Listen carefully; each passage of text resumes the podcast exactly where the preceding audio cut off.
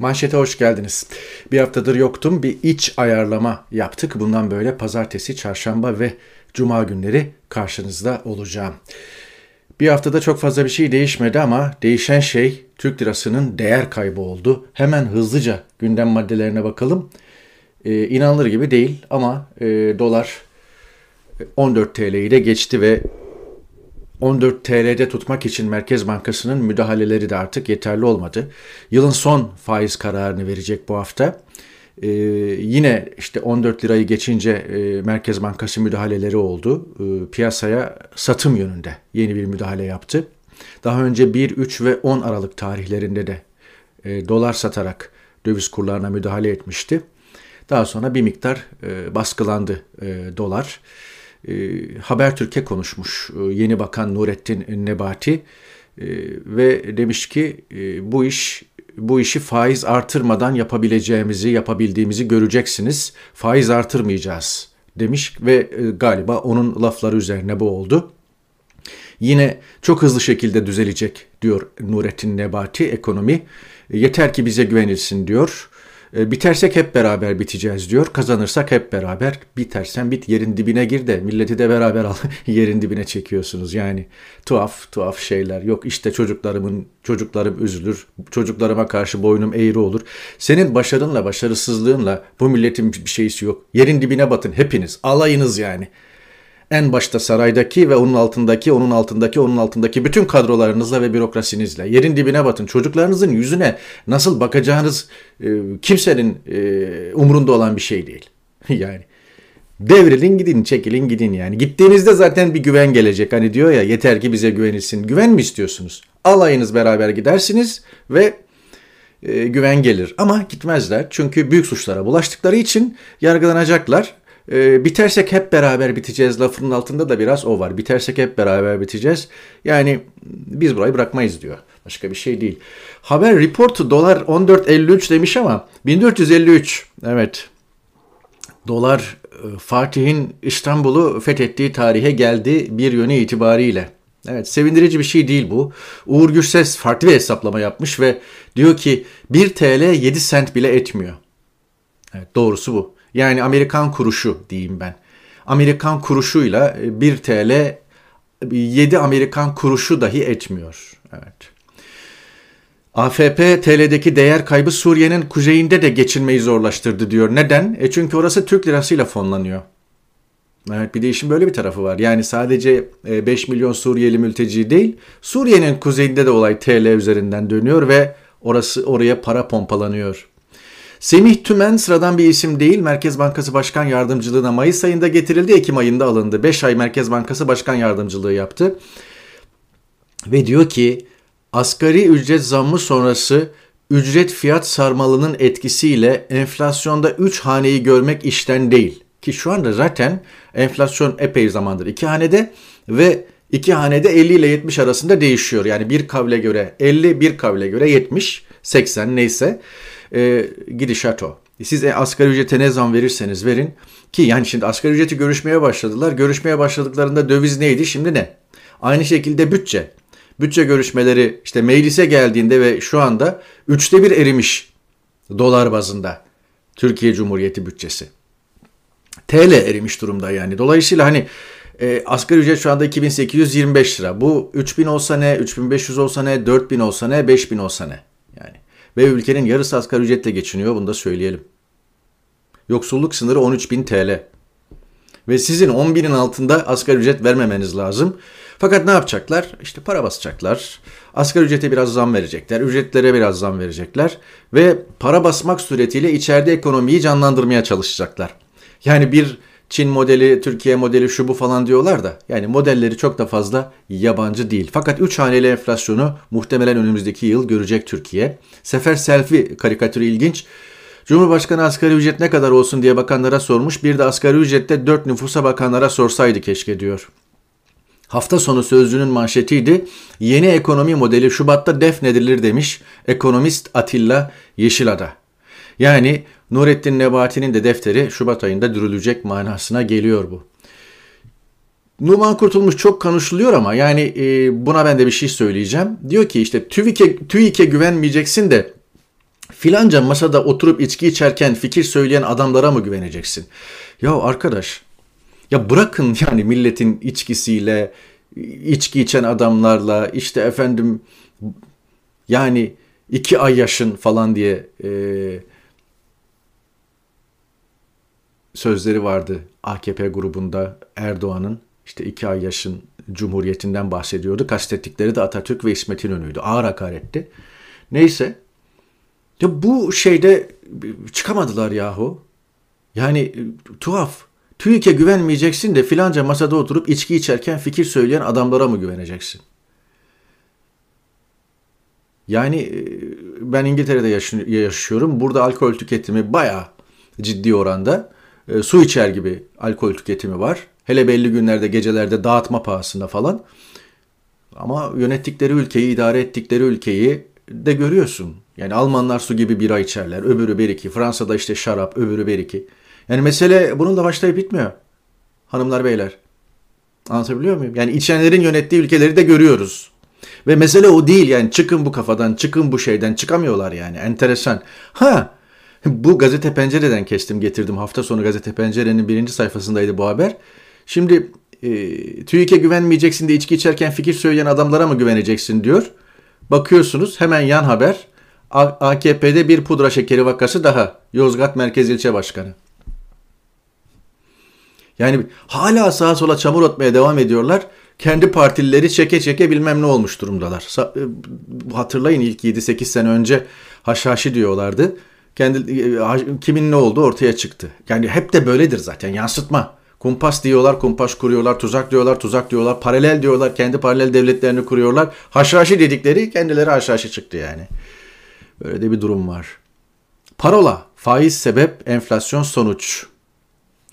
Ve bu acayip teoriyle ki kitaplarda yazan ve bunun üzerine tez antitez ileri sürülmemiş de bir şeydir.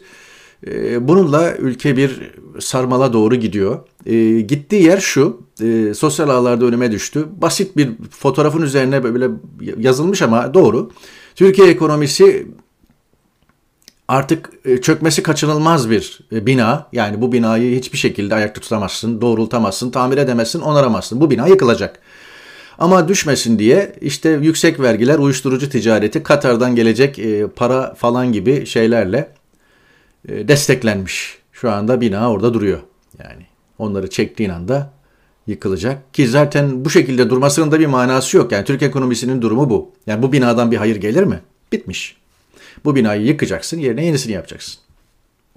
Merkez Bankası kar zarar hesabına baktığınızda işte 2000 Uğur Gürses'in grafiği bu. E, 2018 66, 2019 55, 2020 43 milyar dolar rezervleri gösteriyor. Ve şu andaki rezerve bakıyorsun eksi 30 tahmini demiş. Evet. 9 Aralık itibariyle Merkez Bankası analitik bilançosundan yazarın tahmini. 2 ayda diyor Uğur Gürses devamla benzin %33, mazot %37 artmış. Hangi marketi fırsatla, fırsatla, fırsatçılıkla suçluyorduk? Birkaç ayın önce söylemiştim. Yani devlet, Erdoğan, saray kendi elindeki araçlarda bir indirime gitmiyor ki kendi e, verdiği zamlarda, kendi yaptığı artışlarda e, bu fiyatları sabitliyorum, bunu e, artırmayacağız, bu sene e, bu zam yapmayacağız falan demiyor ki. Sonra işte fırsatçılıkla, stokçulukla suçlanıyor. Geleceğiz birazdan oraya ama durum bu. Sadece çöplükten yemek karıştırıp yiyenler değil, e, birkaç görüntü düştü önüme. Haftalık semt pazarlarında pazar dağılırken e, kimlerin kimlerin gelip e, kalan işte sebze meyve atılmış çürük diye bozulmuş diye ya da işte efendim hasarlı diye e, topladıklarına e, baktığınızda küçük bir aramayla bulursunuz, tanık olursunuz. Hürriyet'in manşeti stokçuya yeni ceza tarifesi. Stokçunun malına el koyacağız. Ya bu konuda söyleyecek bir şey yok. Ekonomistlere bırakıyorum ama yani böyle bir şey yok dünyada. Ve e, ekonomi stoklarla çalışır, stoklarla yürür. Bir bu. İkincisi Avrupa'da, Avusturya'da, çok daha müreffeh ülkeler Almanya'ya falan gitmiyorum. İtalya'da, İspanya'da, Macaristan'da stok yapıyor mu insanlar? Yapmıyorsa niye yapmıyor? Yani üreticiler ve tüketiciler stok yapıyor mu? Yapmıyorlar. Yapmıyorlarsa niye yapmıyorlar? Sizin sizin ülkenizde yapıyorlarsa niye yapıyorlar? Aynı şekilde ev kadınları stok yapmıyorlar mı? Ya şeker stokları yapmadılar mı? Bakliyat stokları yapmadılar mı? Makarna, tuvalet kağıdı stokları yapmadılar mı? Yaptı herkes. Ben biliyorum yahu. Kaç kişiyle konuştum. Ne yapacağız? Yani e, stok var. Ekonominin bir gerçeği. Ayrıca ne yapacaksınız? Yani şeyleri basıp, depoları basıp yani tahliye mi edeceksiniz? Nasıl ceza keseceksiniz? İşte ben ne dersem o. Esasen bu e, bir gözdağı. E, stokçuya yeni ceza tarifesi falan gibi haberler. Gazeteler bunun tezini antitezini de yapamıyorlar, yazamıyorlar. Yani diyor ki ceza geliyor, herkes elindeki stoğu eritsin. o arada bazı otomobil firmalarının temsilcileri işte açıklama yapıyorlar. Diyorlar ki ya gerçekten bayilerimizde araba yok. Hani otomobil stoku yapıldığına dair de haberler var da ben size şunu söyleyeyim. Otomobil editörleri de işlerini yapmıyorlar. Sadece bir cümle söyleyeceğim. Evet otomobil bayilerin elinde araba yok. Neden? Çünkü o bayiler hepsine plaka taktılar da ondan. yani stokçular da başlarına geleceği bildiği için önlemlerini aldılar. Gazete Pencere'den bir haber, marketlerde satış sınırlı. Uzmanlara göre uygulama gizli stokçuluk ve yasalara göre suç. Hayır suç değil. Yani Türkiye'de yaşayan insanlar, gazete pencere editörlerine söylüyorum. Yani gerçekten bazen iş öyle bir noktaya gidiyor ki hmm, bulunduğunuz yerden yükselemiyorsunuz ve o içinde bulunduğunuz ortamda dönen hikaye sizi de esir alıyor. Bu da öyle bir şey. Marketler bir ürünü birer tane, ikişer tane, üçer tane, beşer tane, birer düzine filan istedikleri adette satabilirler. Böyle bir yetkileri var. Batı'da da böyle, serbest piyasada da böyle. Bu yasaktır, ben istediğim kadar alırım falan filan öyle bir şey yok. Yani anlatabiliyor muyum? İstedikleri ürüne eğer üründe bir tedarik sıkıntısı varsa ve kimse mağdur olmasın, herkes ürüne serbestçe ulaşabilsin diyorlarsa olabilir. Mesela e, buradan bir örnek vereyim. Salgının ilk günlerinde e, pek çok e, mesela hijyenle alakalı e, ürün özellikle tükendi.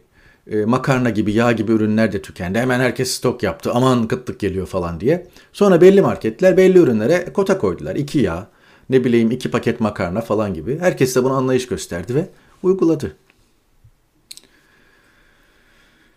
O arada İngiltere Ulusal İstatistik Ofisi'ne göre son 10 yılın en yüksek enflasyon oranının yaşandığı ülkede yaşam koşulları zorlaşıyor diye yandaş basın böyle köpürttükçe köpürtüyor.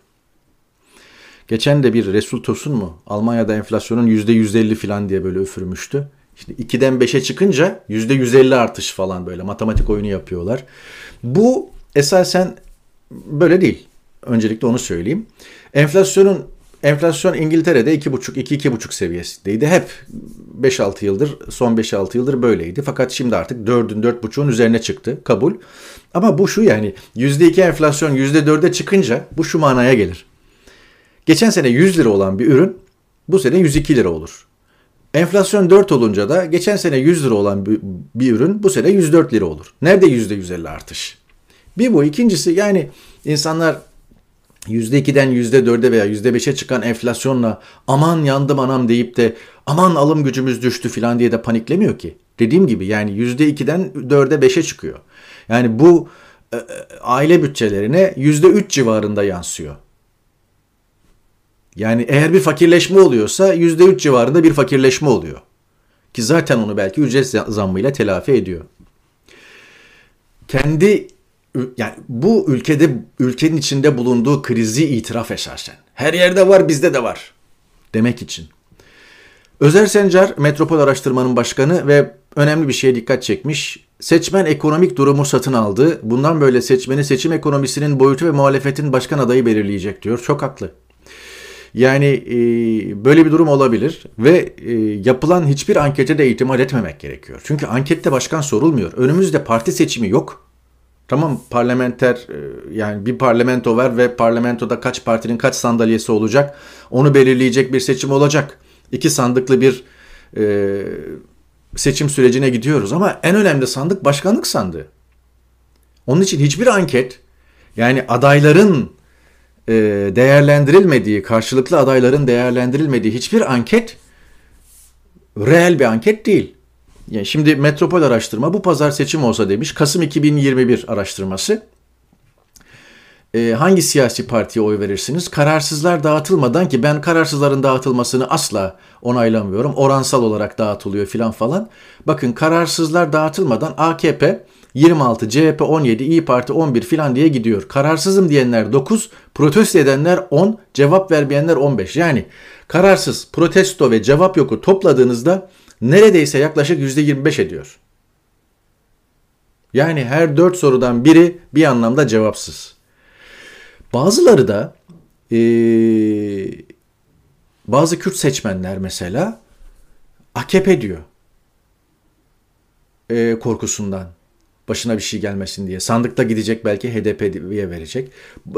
Anket şirketleri bir takım çapraz sorgularla bunu ortaya çıkartıyorlar. Yani Türkiye'nin önemli sorunu nedir diye sorulduğunda mesela Kürt meselesi diyor vatandaş. Ama hangi partiye oy vereceksin diye sorulduğunda AKP diyor. Türkiye'nin e, bir numaralı sorunu Kürt meselesi diyen vatandaş sandıkta gidip AKP'ye oy veriyorsa burada bir tenakuz var ve çapraz soruda vatandaşın gerçek siyasi görüşü ortaya çıkıyor bir yönüyle. Evet. Bir de işin böyle bir yönü var. Bu kadar fakirliğe, bu kadar ekonomik buhrana, büyük buhran, o halin ayak sesleri dedim, boşuna demedim. Birazdan onu anlatacağım. AKP hala birinci parti ve %26 ise oy oranı ve en yakın takipçisi CHP ile 9 puan fark atmışsa, İyi Parti barajı ancak aşıyorsa falan herkesin şapkasını önüne koyup düşünmesi lazım yani. Ve hala adayınız yok. Bir buçuk yıldan az vakit kaldı seçime.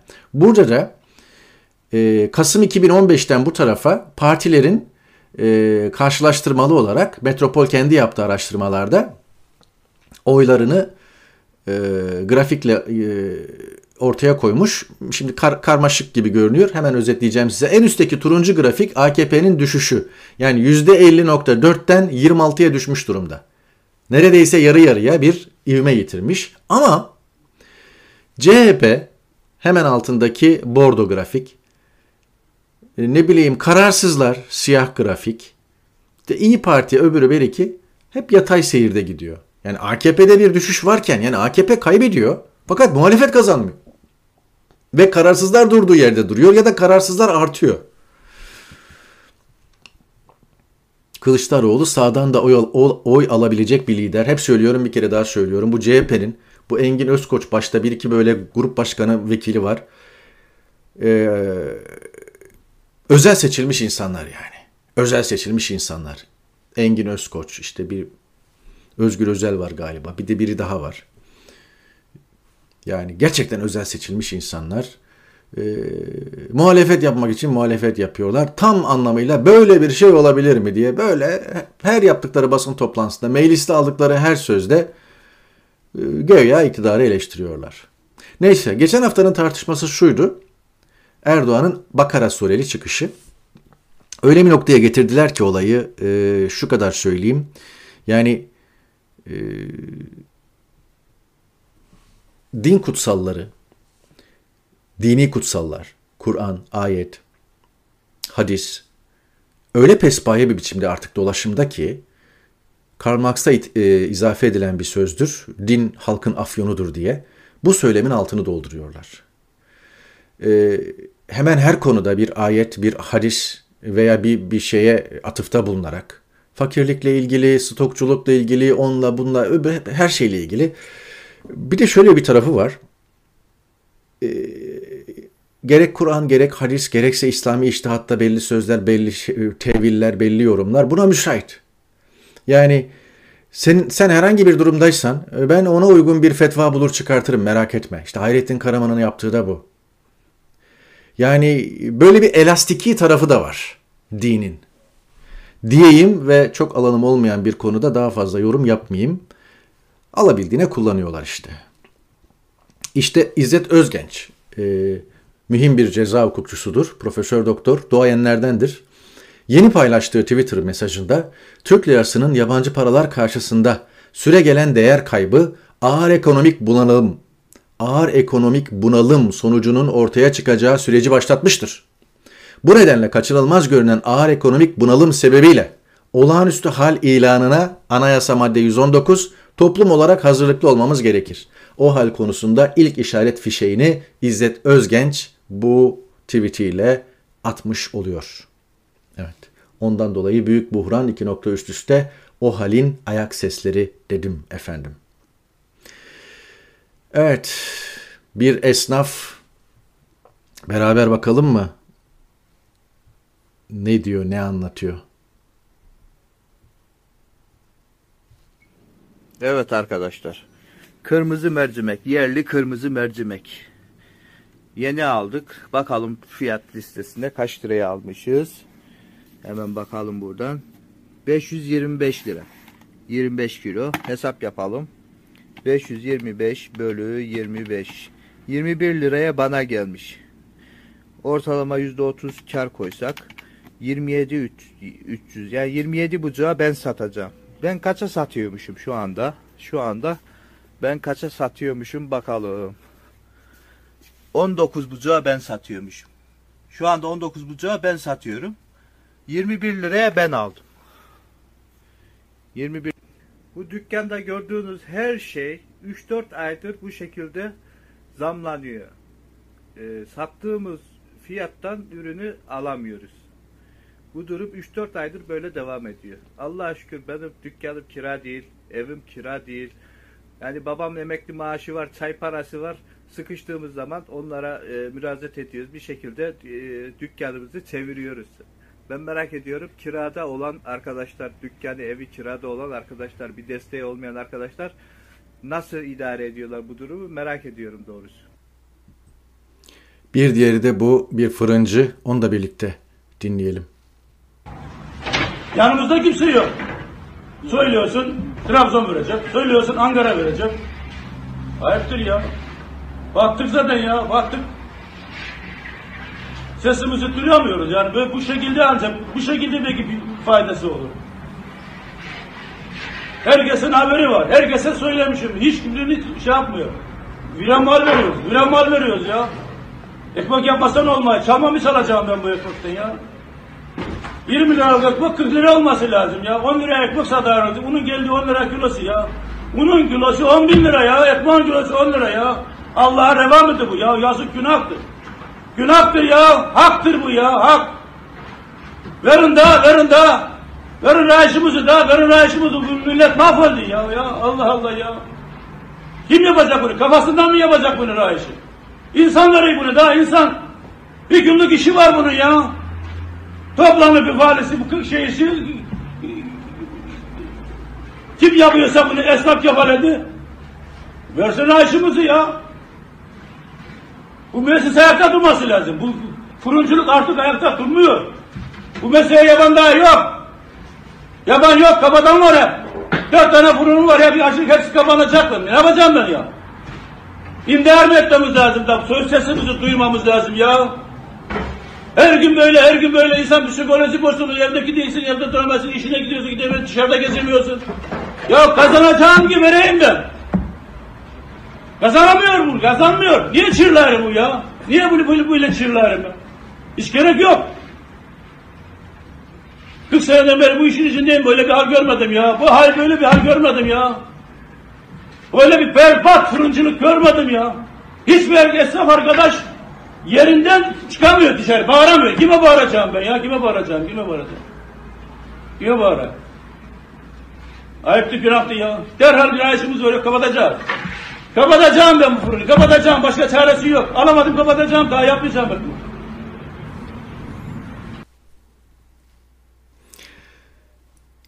Evet, durumlar böyle. Sosyal medya demokrasiye tehdit. Boşuna böyle demedi e, Recep Tayyip Erdoğan. Ellerinde onlarca e, medya, yüzlerce yerel medya, gazete, televizyon muazzam bir güçle e, her türlü propaganda aracıyla algı pompalaması yapmalarına rağmen sosyal ağlarda işte bu tarz paylaşımlar vesaire e, canlarını acıtıyor. Milyonlarca seyrediliyor ve canlarını acıtıyor.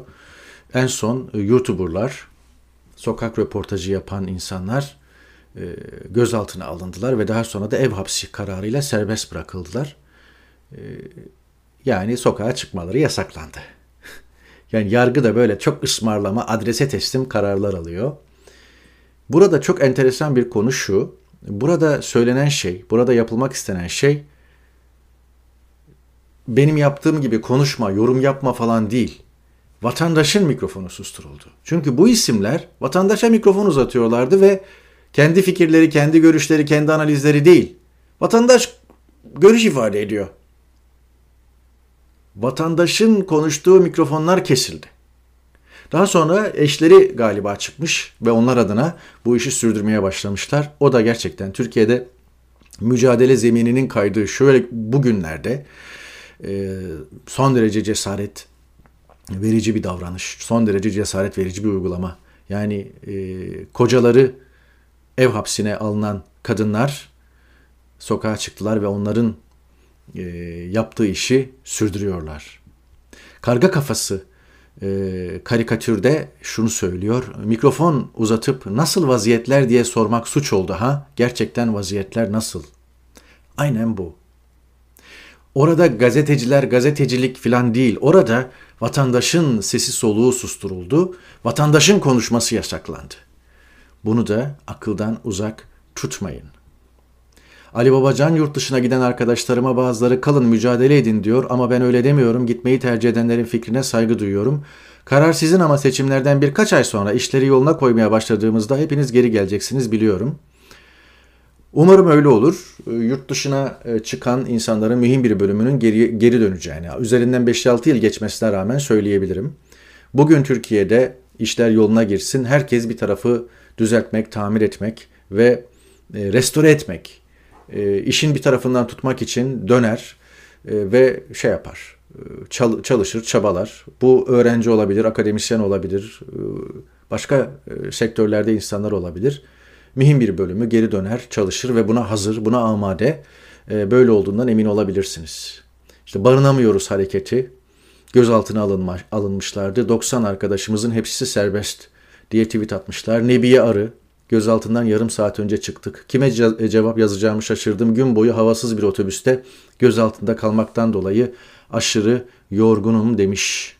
Durum böyle. Yine aynı şekilde Şebnem Korur Fincancı hapishaneler en ağır dönemlerinden birini yaşıyor. Tarihin en büyük nüfusu ile karşı karşıyayız hapishanelerde. Öyle hızlı bir dönüşüm var ki yakında Türkiye'de herkes hapishaneye girmiş olacak. Peki ne kadar insan ses çıkarıyor? Zero. Çok çok az yani. Ülke cayır cayır yanıyor. Ee, işte Erdoğan'ın Çin moteli yalanın e, videosu e, çok izlendi. E, Profesör Doktor İbrahim Öztürk'ün Turan Görür Yılmaz'la birlikte yaptığı Munstar ekranlarında pazar günü kendi gününde saatinde gerçek ekonomi programında. Fakat orada benim dikkatimi çeken İbrahim Öztürk'ün aldığı bir kulisi paylaşmasıydı. İbrahim Öztürk dedi ki orada Erdoğan yaşamıyor ki. Eline verdi, verilen kağıdı okuyor sadece. E, dilerseniz e, o bölümü kısaca dinleyelim. Sonra üzerine konuşacaklarımız var. Erdoğan'ın kafasında hiçbir model yoktur. Erdoğan'ın Türk toplumuna söyleyebileceği yeni bir hiç e, bir yeni söz yoktur. Ahlaki üstünlüğü yoktur. Hukuken çökmüştür. Dinen çökmüştür. itibaren çökmüştür. Yakından görüşenlerin bir tanesinin ifadesiyle söyleyeyim. Diyor ki hocam Erdoğan yaşamıyor ki. Erdoğan ölü diyor, ölü. Morfinle ayakta tutuluyor eline verilen kağıdı okudu okudu. Okuyamadı herhangi bir halel gelirse ağzını açmaması gerekiyor çünkü saçmalar o kağıdı okursa başarı olarak görülüyor. Erdoğan an itibariyle yaşamıyor hocam diyor. Ve öyle bir korku iklimi kurmuş ki diyor çevresinde kendisine yapma etme şu ülkeye son bu zararı verme diyebilecek hiçbir kimse yok. Herkes korkudan çökmüş durumda. İkinci bir nedeni var kendisini de katarak söyledi. Dedi ki hocam hepimiz çok yemiş durumdayız üzgünüm. Kattı bizi işin içine soktu dağıttı. Bak Numan Kurtulmuş adlı kandırıkçı, sahtekar daha yeni açıklama yaptı. Dedi ki devletin kendisine yüzde on beşten ucuz ucuza verdiği krediyle gidip de döviz alanlar alçaktır dedi. Evet, e, buna ilave edeceğim şey şu. Erdoğan o kadar kötü durumda ki artık canlı yayınlar e, yapamıyor ve tamamen banttan yapılan etkinlikler kırpılarak servis ediliyor. Gazetecilere verilen e, röportajlar da öyle. Sorular, cevaplar hepsi planlı. E, bu bu şekilde e, bundan sonraki süreçte ülkenin yönetileceği manasına geliyor. İbrahim Öztürk Hoca'nın söylediği e, parti içi karıştı her tarafı oynuyor AKP sonrası hesap yapıyorlar. Başlığıyla Cumhuriyet haber olmuş. Aydınlık Gazetesi'nden İsmet Özçelik AKP'nin tepelerinden e, biriyle e, görüşmüş ve orada AKP'nin üst yönetiminden biri diyor ki Bizde dört kesim var. Biri partiye ölümüne bağlı olanlar. Partinin ana gövdesi bunlardan oluşuyor. Genelde düşük orta gelirliler. İktidar nimetinden en az yararlananlar vesaire. Diğer kesimler aslında sayıca çok küçük ama etkililer. Son dönemde her tarafları oynuyor. Bir grup yeni dönemin hazırlığında yapılanları muhalefet ağzıyla eleştiriyorlar. AK Parti iktidarı sonrası hesabı yapıyorlar. İkinci grup İyi Parti, iyi para kazandık ee, ama artık bu işin sonuna geldik biraz evvel İbrahim Öztürk'ün söylediği son vuruşları da yapalım havasında. Yasa yönetmelik dinlemiyorlar. Onlar para kazanırken parti büyük yara alıyor. Üçüncü grup çok kazandık. Dünyalığımızı yaptık. Çocuklarımızın, torunlarımızın geleceği garantide. Yaşımız da ilerledi. Artık kenara çekilelim, paramızı yiyelim düşüncesinde. Kazandıklarını yurt dışına çıkaranlar var. Bu üç gruptan da hayır yok. Daha önce AK Parti'ye oy verip şu anda soğuyanlar. Anketlerdeki kararsızlar içinde olanlar vesaire. Aynen böyle e, durumları özetlemiş e, AKP'deki grup grup e, durumu özetlemiş. Konda'nın yaptığı araştırma son derece enteresan. E, detayını Doçevele Türkçe'de okursunuz. Her 100 kişiden 73'ü hak ihlali sorunu olduğunu düşünüyor. Bu son derece önemli. Her 100 kişiden 73'ü hak ihlali kararı, hak ihlali sorunu olduğunu düşünüyor. Ekrem İmamoğlu e, mühim bir e, çıkış yaptı geçtiğimiz hafta. E, Ekrem İmamoğlu'nun ayak sesleri diyebileceğimiz hani e, yayının ortasında eleştirdim ya yani bu bir parti seçimi değil başkan seçimi ve adayınız yok. E, zannediyorum Ekrem İmamoğlu üzerinde bir mutabakat yavaş yavaş sağlanıyor. E, bütün işaretler o yönde. Ekrem İmamoğlu son bir hafta içinde iki mühim çıkış yaptı. Birincisi 557 terörist var dedin İstanbul Büyükşehir Belediyesi'nde Süleyman Soylu'ya sesleniyor. Bekledim diyor gelip alırlar diye gelip almadınız.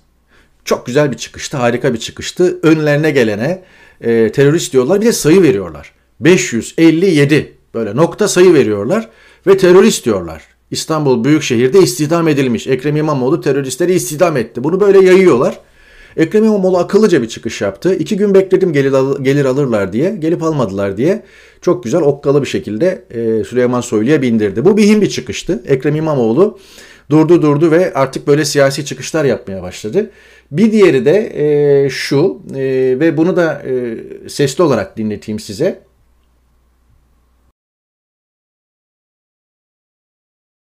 diyorlar ya çıldıracağım Allah'ım. Allah'ım çıldıracağım yani. Kanal İstanbul'dan bahsediyor ya.